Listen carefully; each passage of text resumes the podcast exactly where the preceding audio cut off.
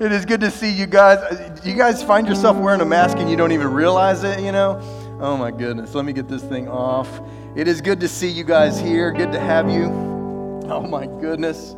Okay, there we go. Finally, yes, that's good.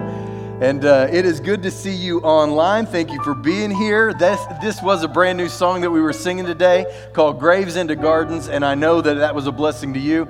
Uh, man, I was just sitting over there singing at the top of my lungs, and thank the Lord my microphone was off. So uh, everybody got to still enjoy the song. That is good stuff. And man, God is the waymaker. He is the one who can do all things. There is nothing that is impossible with God, and He is the one who turns graves into gardens. Amen. Great stuff. Well, if you have your Bibles, please turn with me to 1 Kings chapter 18. We are off and running, and uh, um, we're on this passage of Scripture. Today, this is going to be a really important, this is the pivotal uh, time in Elijah's life, and I think it's going to be a blessing to you. It is when Elijah has his biggest moment, and he comes up big in his biggest moment, which all of us would love to be able to say that we are always able to do.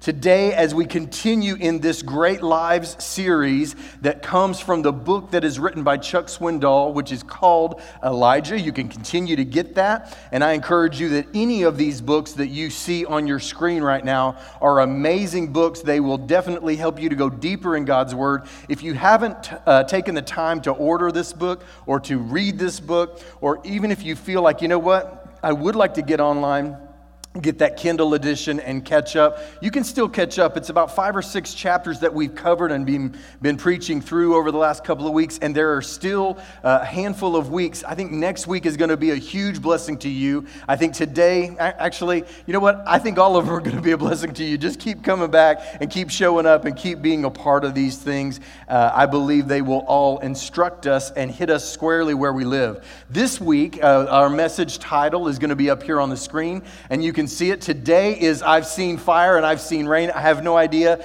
if any of you guys get that reference. A handful of y'all are old enough to remember James Taylor, the song called I've Seen Fire and I've Seen Rain. That's what it comes from. And then next week, I'm going to talk a little bit about a broken man with a bigger vision.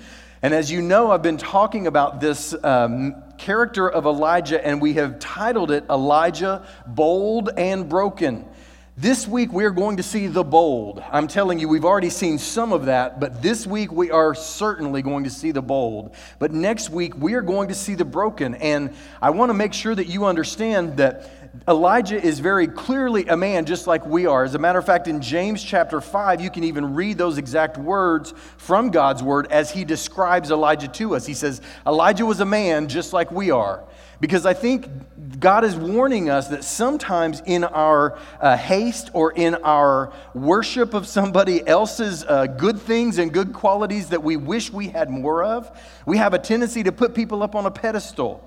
But God's word is very, very clear that Elijah was a man just like we are. So we can't lose sight of that fact that Elijah did things that God is able to do through us as well if we are willing. And this week you will see some things that you would go, man, I could never do that in a thousand years.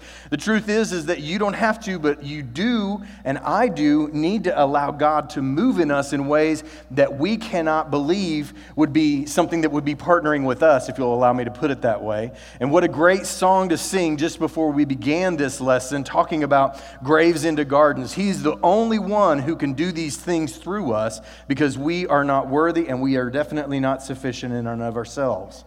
This week, I'm going to be talking from 1 Kings 18, as I mentioned a minute ago, and I'm going to be doing that a little differently than I usually do.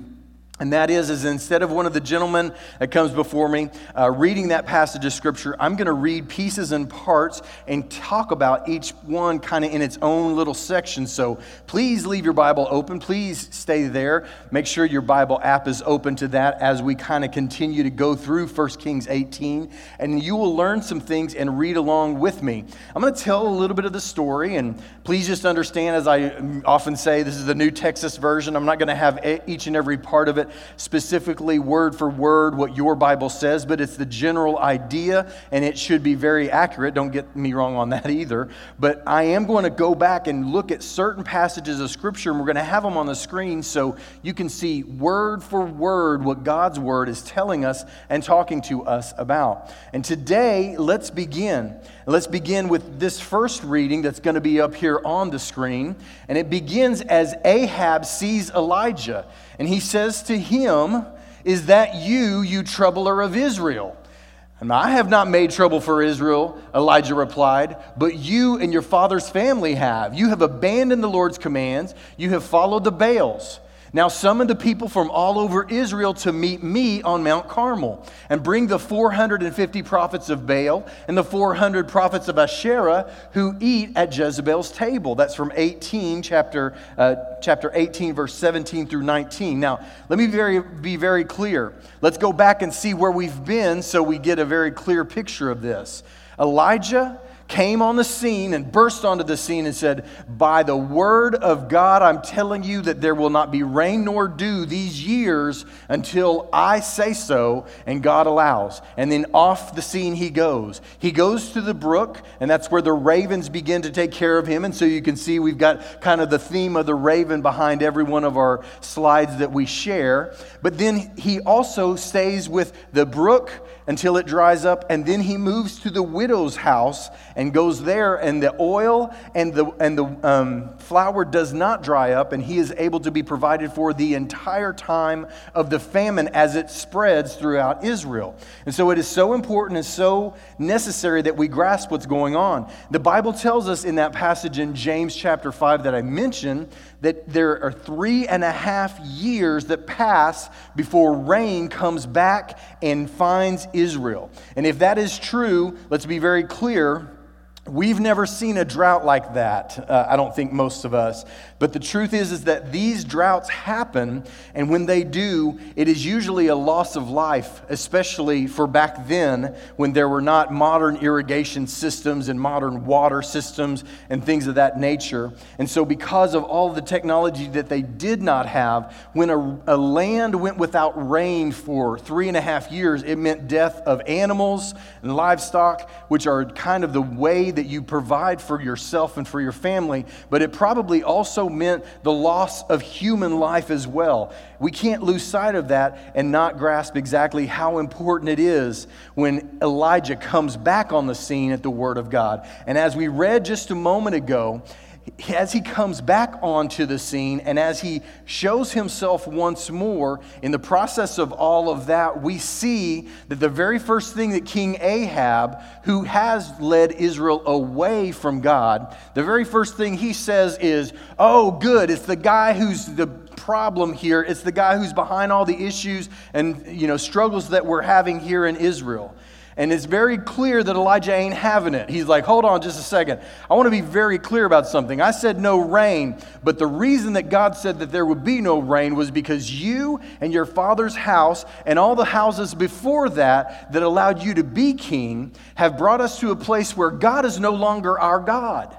We have ashtoreths everywhere. We have poles that people worship by. We have spreading trees that people are worshiping under. We worship the Baal, who is supposedly the god of the, of the rain and the crops and fertility and all of these things, but he hasn't provided. Now, has he? But no, I'm not the problem here. The problem is you. So don't lose sight and don't get it twisted, King Ahab. And he's not going to allow King Ahab to say, You are the problem. Now, I want to just stop for just a quick second and I want to make sure that we grasp something about human nature. And this is incredibly instructive for you and for me. So, everybody, check in here. Make sure that you grasp this. When problems find us, God has our attention as never before. But there is one major thing that is the off ramp where you will not learn the lesson that God is leading you to learn. And that is this Blame somebody else for the problem that you're in instead of looking for your part and what God is teaching you in the midst of it. As King Ahab sees Elijah walk up, he says, It's the troubler of Israel. It's the guy who's the root cause of all the problems. Elijah says, No, no, no, no, no. You are the problem here, Ahab. Don't get it twisted. And I'm here to tell you, in you and in me, there is something that rises up and says, We want to blame somebody else, even if we're the ones to blame. And if we do that, we're able to let ourselves off the hook. But here's the problem we have the same cycle over and over and over in our lives because we think it's somebody else's fault. And then the next time that we find ourselves in the same problem, guess what? We find a new person to blame.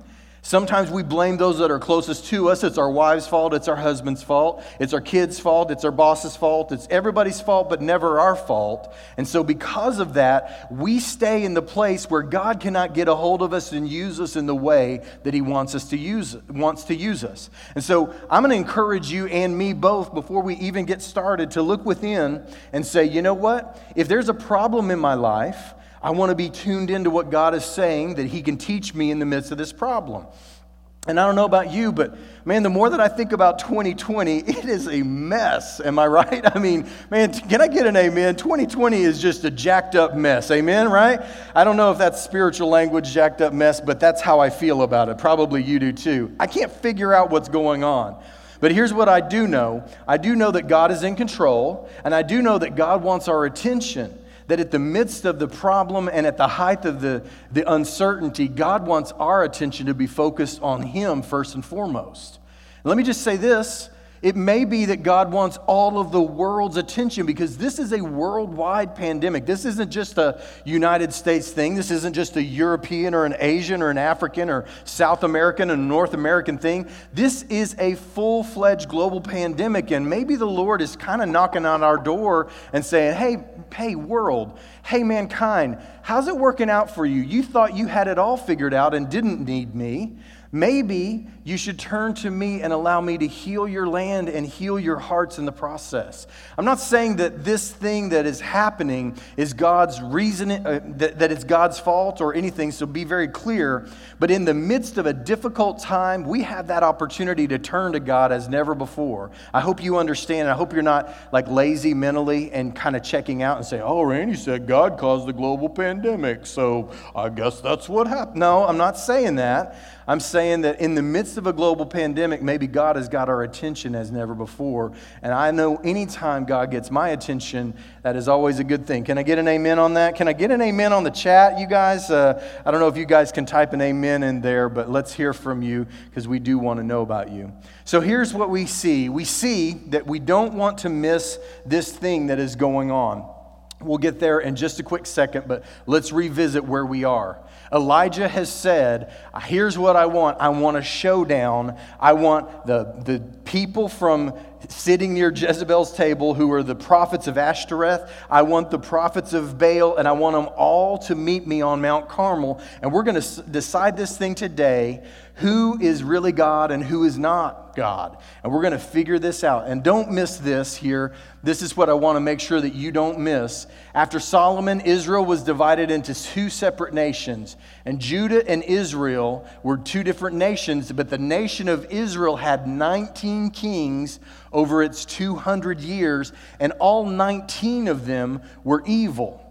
And in this situation, as King Ahab comes to power and as he rules and Elijah speaks to him, it's at least 55 years of the nation of Israel, which was birthed out of God leading them out of um, Egypt and into the promised land.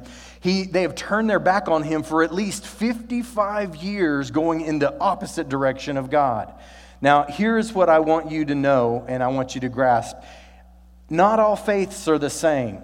I know that when we talk about faith traditions and we talk about faiths and those different ones that we have in our world, we think that it's important for us to be accepting and, and oh, all faiths are the same. They're all the same road leading us to the same direction.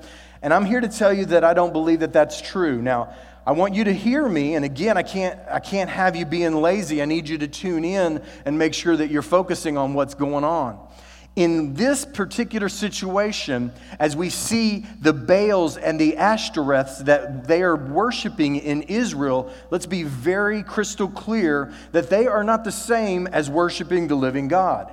I think that's important for us to look at these different faiths and put them through a little bit of a criteria check to make sure that we say, that faith is one that I want to follow. And here's what I think we should ask ourselves it's just this simple. As you look at this next slide here on the screen, you'll see there are things about chosen faiths that as we see them, we can learn them and go on. So, about your chosen faith, how does a full commitment to the actual principles of your chosen faith affect your own life? How does it affect your family and their life? How does it affect the entire world, not just the one that is around you very close in your family and your own self? And what about the least of these? Does your religion, does your faith benefit the least of these, those who are the marginalized and who are on the edges of society? Do they have a place in your faith? Because the truth of the matter is, is that there are a lot of faiths, even today, that are accepted that marginalize different people groups. They marginalize different sexes. They marginalize different parts of the world that are not their own. And so, as we begin to kind of put things through that kind of filter, we see, especially in this case, that following the Baals and the Ashtoreths is not the same as following God. And I want you to make sure and hear that that is important that we grasp. So let's go on and figure this out as we look at the, the faith of our fathers, the, the Christian faith that we follow. The Christian faith that we follow has inspired incredible change in the world. And I want to make sure that you grasp what's going on as you begin to see some of the different pictures and some of the different images from the scriptures. You see Daniel in the lion's den, a man who was willing to face death all because he knew that God would be with him. How is, he possi- how is it possible to stand up against that kind of fear and come through in, in the pinch? Daniel did it because he knew that God was with him no matter where he, go, where he went and where he would go. What about Queen Esther, the one who said, I'm going to go before the king, and if I perish, I perish, but I'm going to stand up for my faith. I'm going to stand up for others. I'm going to stand up for the Jews, even though I could live without them being saved. She went outside of herself. Why did she do that? Because God had a hold of her heart and she wasn't just in it for herself. This is so important and so vital because there are many faiths that are today that are out there today that are all about what can I gain and full commitment to those things benefits me, maybe benefits my family, but the entire world can deal with themselves because I've got other things that are more important, namely me. And so we've got to be very careful that we don't put these on the same level when they are not. What about Harriet Tubman? Think about in the modern days, we talked about those Bible characters, but what about the people in our own continent, in our own nation? Harriet Tubman saved 70, 75, 80 people, maybe even as many as 130 people at great risk to herself. Three, four, five people at a time. Why did she do that? Because she believed that she had been called of God to go and benefit people. When she had freed herself from slavery, she turned around and came back and said, I'm not going to allow other people to remain in slavery. How do you get that kind of faith? How do you get that kind of courage? It comes from being close to the Lord and saying, My faith says it's more than just simply about me and my comfort. And what about Mother Teresa, who went and she served the least of these in the uh, Calcutta in India, where she went and said, "You know what? I am going to go and serve those people that are not even being cared for at all." And she began hospice. Those people who were about to die, she went and sat with them and cared for them in the last days of their life. Why did she go? Because she had a faith that compelled her. And so it is so important that you understand that as we see what Elijah is doing and calling for this line and calling for a difficult thing to happen in a little bit that you'll see as you follow. It is about this chosen religion being different than the one that the Baals were offering. Let's go to this next slide and look at these things. Here's what I mean the full commitment to the actual principles of your chosen faith. How do they affect that? Let's go back to something to learn so you and I make sure we grasp exactly what Elijah is saying. You've got to walk away from this. This is the very first thing that I want you to make sure and learn. Baal's followers sacrifice their children, usually the firstborn in a tribe, to gain personal prosperity. Now, let me just tell you something. I want you to know that if your religion calls for you to sacrifice children so that you can prosper, it's not okay. All right? I mean, can I get an amen, right? I mean, that's not the same type of religion as we are talking about. The Lord says to love and honor and cherish, and that children are an inheritance from the Lord. Baal said they're something that you can sacrifice to get your own good. And if that is what you believe, you can't tell me that those are the same kind of religions, that one is an incredibly harmful in your mentality versus one that raises your mentality. Here's what we know in this about these different chosen religions. Oh, let me stay right there for just one second, if you don't mind. Asherah or Ashtoreth, it's the same uh, goddess, just different names. She was both Baal's mother as well as his mistress. Now, I'm not going to go too far down this road because I have a feeling there are children listening, but I mean, just think about how twisted and how weird and strange the, the worship of that particular goddess was, all right? Be very clear. Incest is not okay. It is something that warps people in every way and will undermine a culture in like termites in a building. I mean, it is an incredibly harmful mindset, and yet that's exactly what was going on in the nation of Israel. They were sacrificing their children to gain personal prosperity. They were, uh, you know, involved in this idea where incest was okay, and if you lived up to what the God was doing, you would be sleeping with a family member, maybe even your own mother. It's a pretty twisted situation by anyone's standards, and to say that it was okay to do those things just as easily as it was to follow the God of Israel, it's twisted and it's wrong, and we need to call it out for what it is. That's not correct. Amen? And so, as we look at this, we need to understand, as we look about these chosen religions and these chosen uh, mindsets and worldviews, we go back to that and we see those different questions. But if you look at it in this situation, you'd be disloyal two times over. Eh, you know, when it comes to your own life, you'd be disloyal to your family, and you'd also be being disloyal to the God who created your nation in the entirety of it all. Israel became a nation because of God. And what about the drought? I mean, how's it working out for you? You're worshiping the God of rain and the crops and fertility, and yet everything's dying and drying up around you. How's that working out for you? Maybe you should turn to the God who said, I am the God of the heavens. Or what about your chosen faith? you know, killing your family life with infidelity and incest? Or what about the entire world being under the thumb of sexism and women being nothing but sexual objects and the hierarchy of men? staying in place? Or what about the least of these? These children that were being sacrificed because I want personal prosperity, so my child has to die for that to happen. Why are all these things acceptable? They're just simply not. And so when Elijah steps onto the scene and says, Enough is enough is enough, we've been going down this road and it's taken us away from God. It's undermining all of our country and all of the things that God has provided for us. We've got to grasp what is happening. And let me just be very clear when we tell you and when we talk about the big idea today, this is it. We're going to go all the way back to the Ten Commandments from Exodus chapter 20. And what is commandment number one? You shall have no other gods before me. If you and I are followers of God, we have no other gods to follow. We have one true God and one true God alone. And when Elijah steps onto the scene and says, I'm here and I am representative of what God wants, he wants his people to return to him. Now, very quickly, if you're reading along, and you might have even heard this, there were 450 prophets of Baal. There were 400 prophets of Ashtoreth. There could have been a little bit of bleed over because they were kind of all in the same family of deities. But there could have been as many as 800 people that were there as prophets up against one man, and that was Elijah.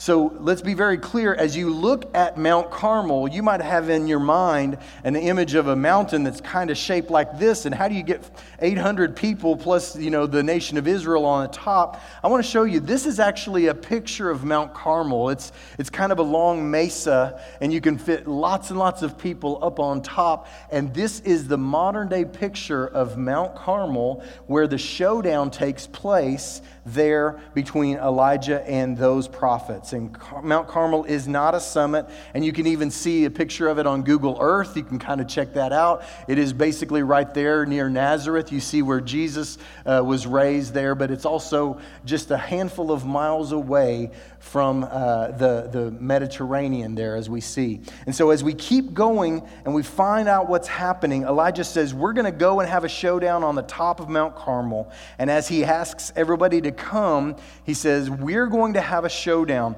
And this is what he says in this second part that I want to read to you word for word. So, Ahab sent word throughout Israel assembled the prophets on Mount Carmel, and Elijah went before the people and said these words how long will you waver between two opinions? If the Lord is God, follow him. But if Baal is God, follow him. But the people said nothing. Then Elijah said to them, I am the only one of the Lord's prophets left, but Baal has 450 prophets. Now, I just want to tell you guys that next week, as we talk a little bit, I want you to remember this. This is a little bit of foreshadowing about what something is very different than what was just said. We're going to find that out. But if you go and visit Mount Carmel today, this is the thing that you will see. If you look and see this big, huge statue that is there on Mount Carmel, that is Elijah there, and that is what Mount Carmel is most famous for. But as you look at the title slide, I'm here to remind you that it is Elijah Bold, yes, but also broken. Be here next week as we talk about in the aftermath and in the backwash of one of the greatest victories a man could ever have. The brokenness of Elijah is seen and what that means. But let's talk about his boldness this week and give him the, the, the time and the limelight, so to speak, as we see what's happening for him. And here's what we know he is a man who faces incredible odds. 450 prophets of Baal, probably at least a couple hundred Ashtoreth prophets by themselves. So, probably somewhere between five and 800 people versus one man. But Elijah stands boldly, and he even goes so far as to being cocky. And you'll see a little bit about that as we go along in this reading. And so let's be reminded of what I shared with you a week or two ago about what Nelson Mandela said. And he said these words He said, I learned courage was not the absence of fear, but the triumph over it. The brave man is not he who does not feel afraid, but the one who conquers that fear. And I want to be very clear about something. If you are a person who does not ever feel any fear whenever you are standing up for God, it's probably one or two things. A, you're not human, or B, you're not trying hard enough. and so here's what I mean. For most of us, we're going to feel fear when we get out of our comfort zone. And if we're only staying within our comfort zone, we're never putting ourselves out there where we've got to stand on our own, and the only way that we can win is if God shows up in a big way. Well, if that's not true of you, you might be trying only the smallest things and not having any kind of God sized vision, God sized dream, God sized change happening in your family, in your workplace, in your community, whatever it might be. But if you're human, you're going to feel fear and you have to keep moving and you have to keep going in the midst of that fear rather than allowing it to shut you down. So, very quickly, here's another something to learn. As Elijah welcomes all of them up onto the top of Mount Carmel, he has a proposition. He says, Here's what we're going to do we're going to take an ox and build two different altars. You're going to have an ox and you have your own altar. I'm going to have an ox and we're going to have my own altar. And then here's what we're going to do we're going to put the ox on the altar, and then we're both going to have a prayer time. We're going to have a prayer service, okay? And so you and all of your 450 prophets of Baal and all the other Ashtoreth prophets as well, y'all start praying and ask that Baal would show up by fire and consume that sacrifice. Now, here's what we don't know not in modern times anyway, but if you saw old images and statues and pictures of Baal, you might have seen him with a lightning bolt above his head in his hand. And so, in other words, whenever Elijah says, the prophet is going to pray and we want the God to answer by fire. They're like, cool, man, no problem at all, because after all, we know Baal, he's got lightning in his fist, so he can throw it down and he can turn something that is not on fire onto, you know, on fire quickly. It's easy for him. This is just right. And it is so interesting that Elijah is challenging them in their very own home court. He's been saying, whenever he said there's no rain, he was there talking to them who were worshiping the, prophet, uh, the prophets and, and the God of fertility, rain, and crops. And none of it had happened. And now he's saying, and I'm going to make a, an altar and put an ox on there. And then we want to see a God who answers by fire. And when that happens, we'll know who the real God is. And they're like, cool, because he's also not just the God of prof, you know, crops and rain and all these things, but he can also answer by fire. Elijah says, Great, let's make that bet. And here's what we find out in this uh, next reading part here. I want to read this very clearly.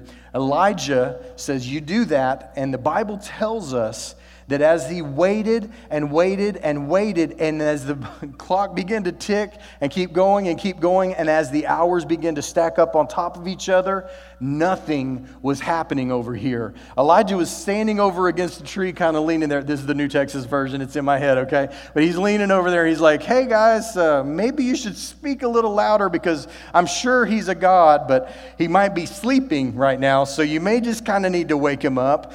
And then he also says, or maybe he's just kind of stepped out of the heavenly throne room for just a few moments, but he'll come back, I'm sure, if you just yell loud enough. Well, the truth is, is that the longer that it went, the more that the prophets of Baal got crazy, they began to take knives and even slice open their own skin to bleed to show Baal how serious they were about their requests before him. But the Bible says that nothing was happening. As a matter of fact, let's read in 18, verse 27 through 29, that reading part one more time, just one back there. Uh, he says um, in reading part number three, Elijah says, Shout louder. Surely he's a God. Perhaps he's deep in thought or busy or traveling. Maybe he's sleeping and must be awakened. So they shouted louder, slashing themselves with swords and spears, as was their custom until their blood flowed.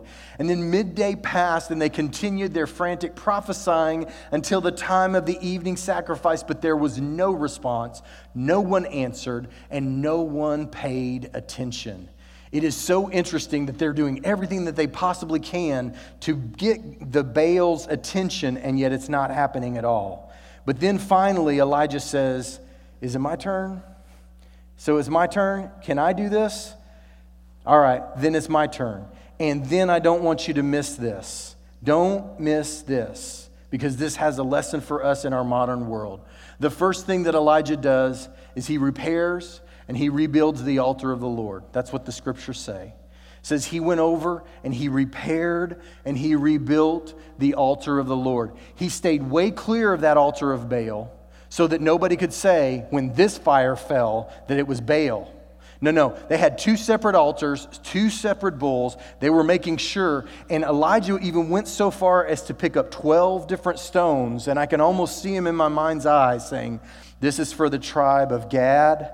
This is for the tribe of Asher, and calling out the different names because the Bible says that he called them the 12 stones for the 12 different tribes of Israel. And so it was very clear that that pagan temple over there and that pagan altar over there was different than this holy altar consecrated for God to answer by fire. And so he makes sure that there's a very clear delineation between himself and what's going on over there. Now, this has ramifications for us in our modern day world. And I'm going to be very personal with you and with me. Because the truth of the matter is, is that I think in 2020, we as Christians are desperately trying to fit into a world that is not friendly to Christianity. We are desperately trying to be accepted by people who don't believe the way that we do. They are they're desperate to push us to the edges, and we're trying to make sure that we're fitting in. And so, no, no, no, don't, don't turn your back on us. Please love us. Please accept us. But the truth of the matter is, is that this world is going away from God. And if we continue to stay so close to the world that we will be going with them and away from God, then we will find ourselves looking around going, I knew God was here for a little while, but now where is He?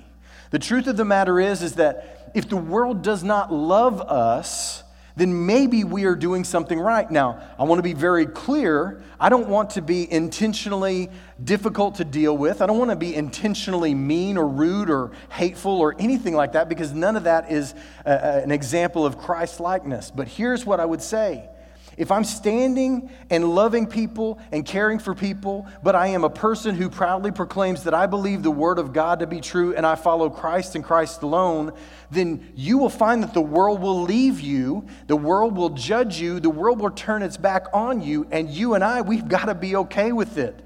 We've got to be willing to say, you know what? You can turn your back on me, but I know that God has not turned his back on me. And most of us are so desperate that the world find us to be somebody that they like and respect and enjoy being around, that we've compromised the truth and we look more like the world than we look like the church and the one who leads it. And so we've got to be very careful that we as the church are not simply saying, well, everything's fine, it's no big deal, we're just like you, except for occasionally we pray. No, no, no. That's not what God wants us to do. He says, I want you to be very clear about my expectations. You love me first and foremost. You will have no other gods before me.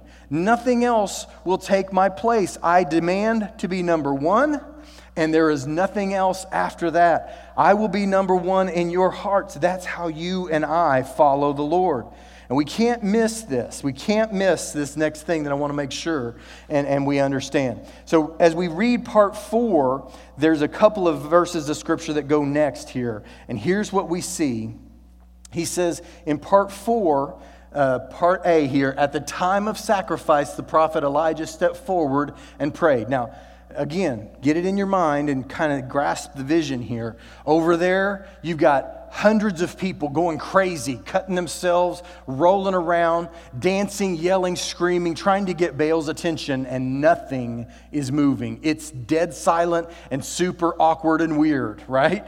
And then over here, you got Elijah quietly going about the business of rebuilding the altar and putting a trench around it. He goes so far as to put a trench around it, and then he gets a large bucket or pail or barrel or something of that nature to hold water. Now, I don't know if they went to the sea that was very close to them, if they had some areas that were irrigated nearby, but it was a drought situation. It was tough to find water, but they found it three different times. Elijah says, Come and bring the water and pour it on, and come and bring the water and pour it on, and come and bring the water and pour it on this sacrifice one more time, so much that it flows down off the altar and into the trench that is around that altar.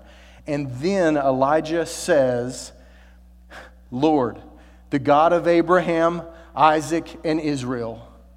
Let it be known today that you are God in Israel, and that I am your servant, and I've done all these things at your command. Answer me, Lord, answer me, so these people will know that you, Lord, are God, and that you are turning their hearts back again. And then let's go to the next verses and then the fire of the Lord fell and burned up the sacrifice, the wood, the stones, the soil, licked up the water that was in the trench around the altar. And all of the people saw this, and they fell prostrate on the ground and cried, The Lord, He is God. The Lord, He is God.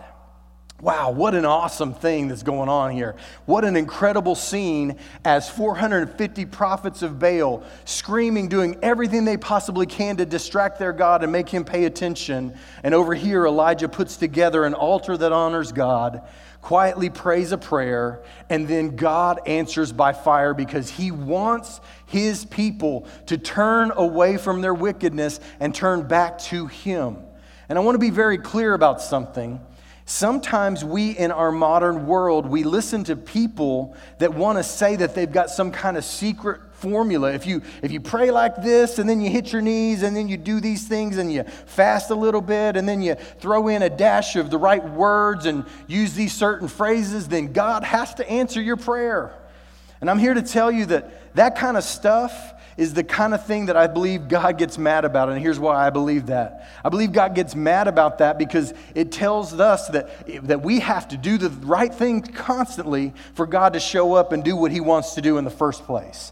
And I'm against that. I believe that God is God. And even when all I can pray is, God, help me he is able to reach down and intervene in my life, even though I didn't say the right words, even though I wasn't on my knees, even though I didn't say the right phrases, even though I hadn't give a certain amount of money to the church or whatever else that people put in line to get our prayers answered. I think all that stuff is modern bunk, but it is not biblical truth. So just put me down in that camp, all right?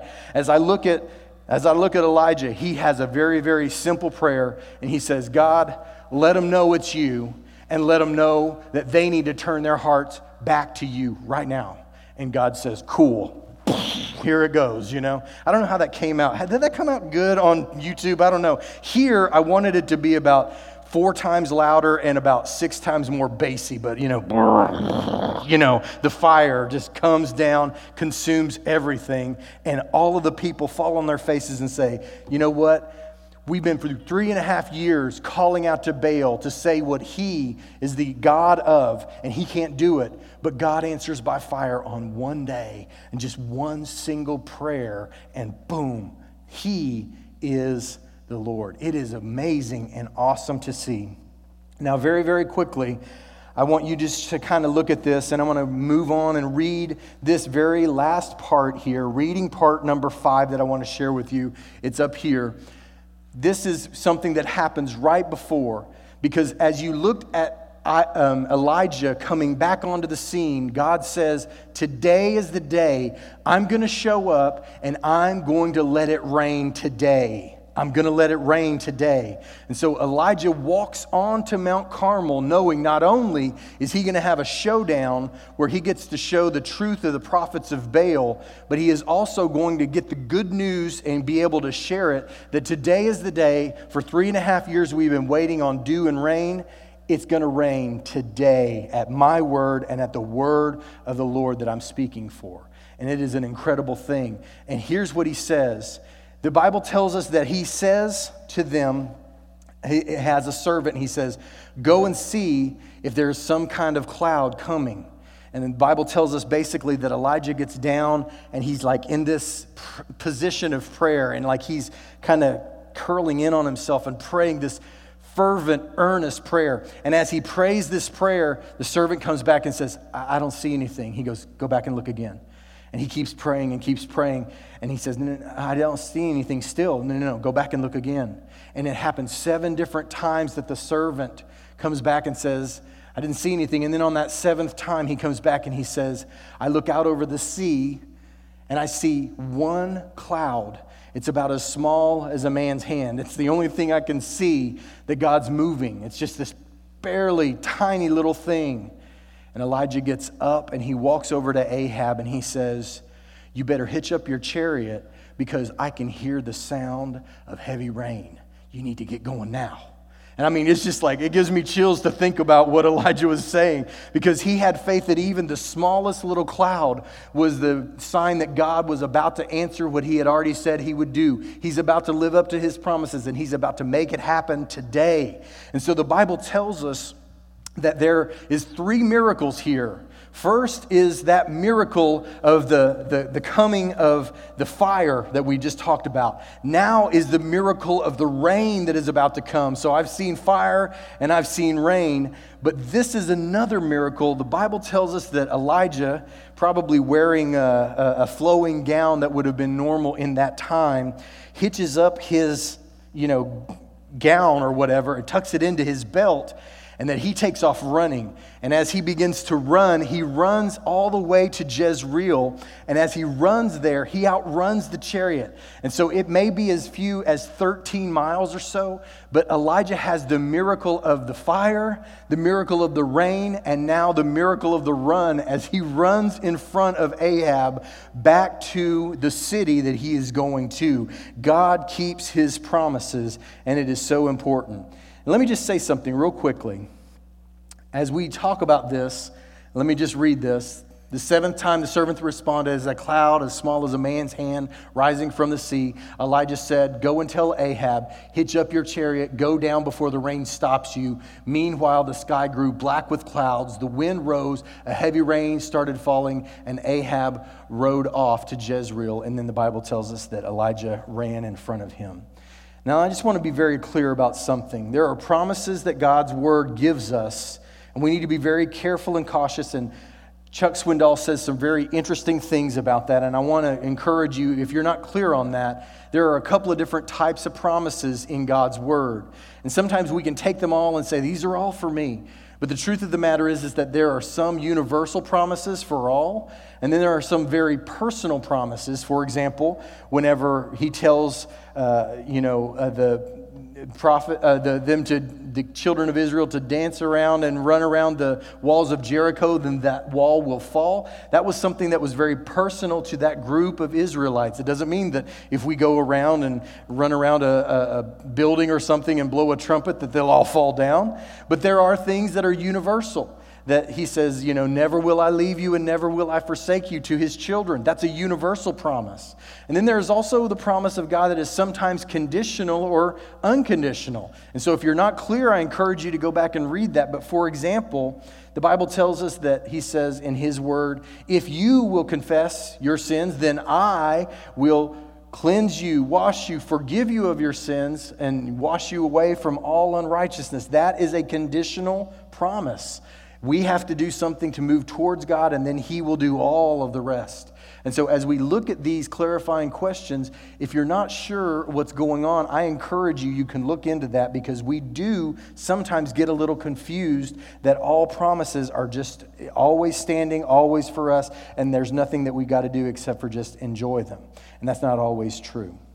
Now, you may be saying to me, you may be thinking, well, what is going on here? Here's what I would say. As we look at Kings and James, both in this passage of Scripture that is all about the promises, let's look very quickly as we look at uh, this next slide, slide number 30. And as we look at that and see it, we see after a long time, the third year, the word of the Lord came to Elijah Go present yourself to Ahab, and I'm going to send rain on the land. So Elijah went to present himself to Ahab. But then it goes on in James, it says, Elijah was that human being like we talked about. He prayed earnestly that it would not rain. And then again, he prayed, and the heavens gave rain. It is so important for us to grasp and understand that God still uses his people to be a blessing and also to make changes in this world, and we desperately need them. Now, you may be saying to yourself, but Randy, I don't get it. I don't understand. I mean, you're going on and on about, you know, what's so important and all these different things about who we follow and why we follow. And it's so valuable that we put God and God alone first and have no other gods before me. That's not my choice, that's God's word. But it's very clear that our world and even people in our church and churches in the capital C, Church Universal, need to hear and understand and grasp that who you worship and who you serve and who you live your life for matters. I want to be very clear about something. For many of us, we worship some very different things. We worship power, we worship possessions, we worship pleasures, and every time we do worship those things and pursue those things and make them the most important things in our life, they end up causing problems and taking us down the wrong path. They end up scarring the people that we love the most. And I could go on and on. I mean, think about this. You think about this constantly. People who are all about power, they have no use for their family.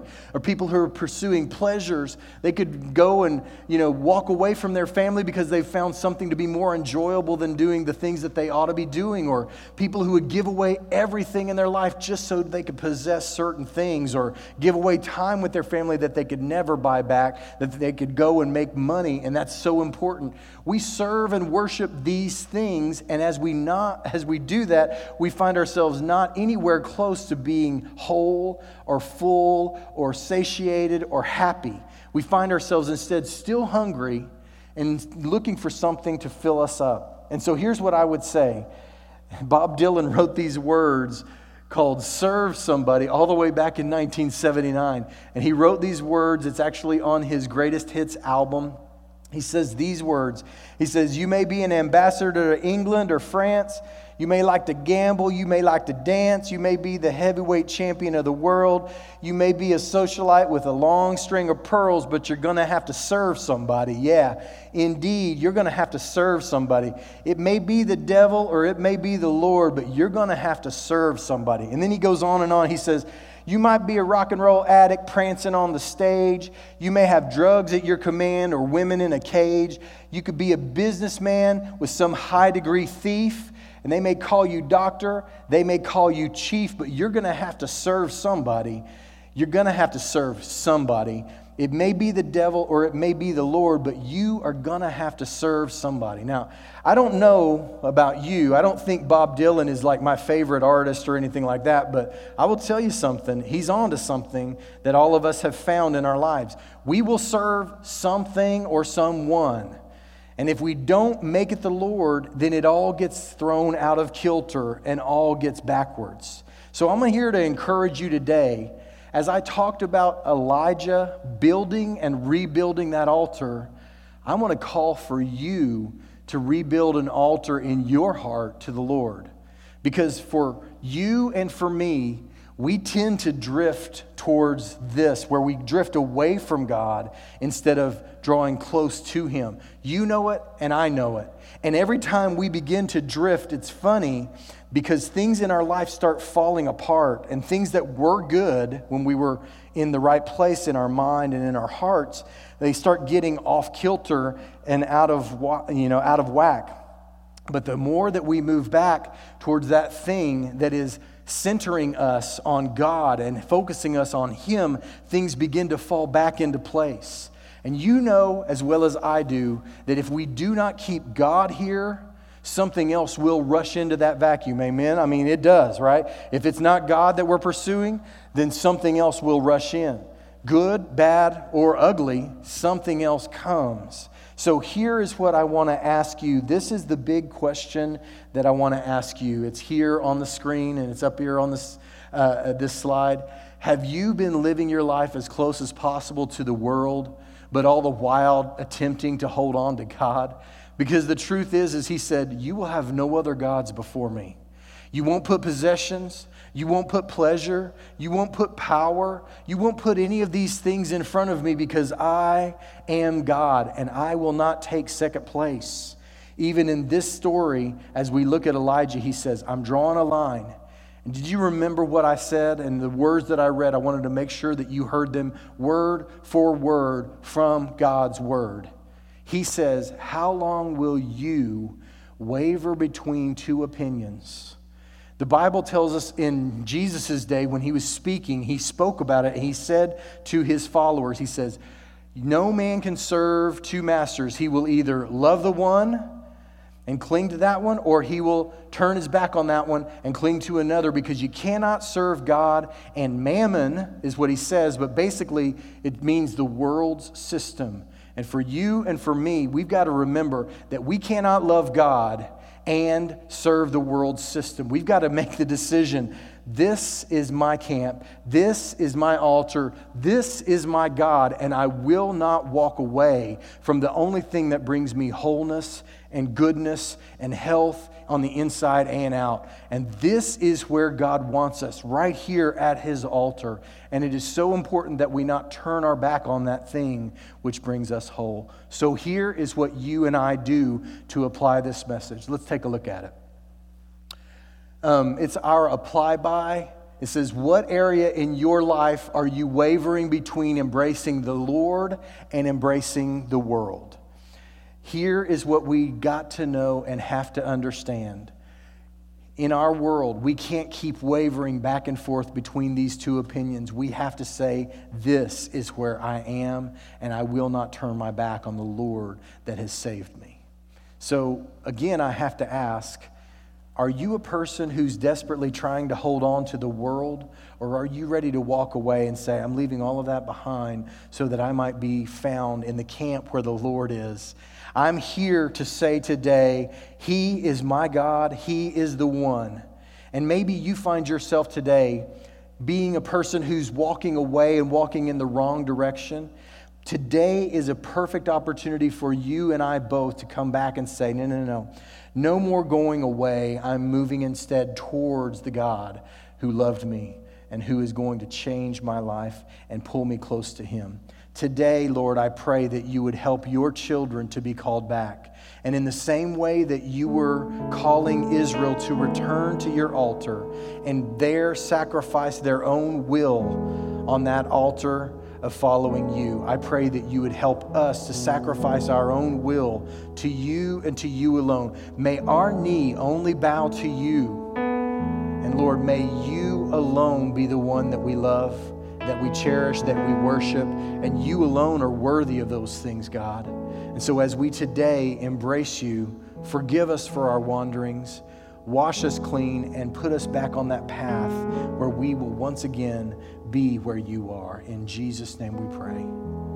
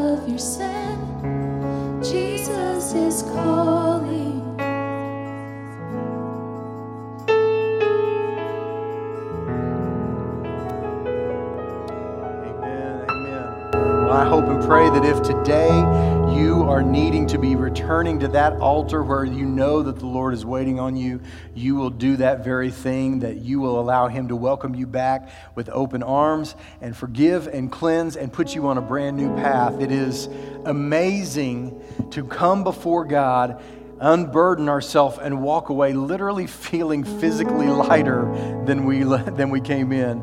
And uh, it is god that gives us that kind of forgiveness and change. So embrace that enjoy that and share that this week. And uh, don't ever forget that no matter how far you feel you are from the lord you are only the distance between standing and kneeling to come back and be forgiven in his presence. I mean you kneel your heart uh, before him and he is ready to forgive. So i hope and encourage you today that you will embrace it. Hey appreciate you guys having the uh, chance to come in and share with us. I appreciate the opportunity to share with you from god's word. It is a blessing as always. Love you guys. Miss y'all. Over the next couple of weeks we're going to be talking about how we're beginning uh, things once again here and uh, reopening. So we hope that you'll be paying close attention following along and making sure that you're ready to come back. We're excited about seeing your beautiful masked faces and eventually the masks will be gone, we know. But until that time, we're anxious to see you in person, and uh, we'll share a little bit more about that. We have a date in mind, and we'll be sharing that in the next couple of weeks. May God bless you as you go your separate ways. Love you guys and miss y'all, and we are always going to end the same way. We have just heard God's word. Now let's go live it. Y'all take care. See you later.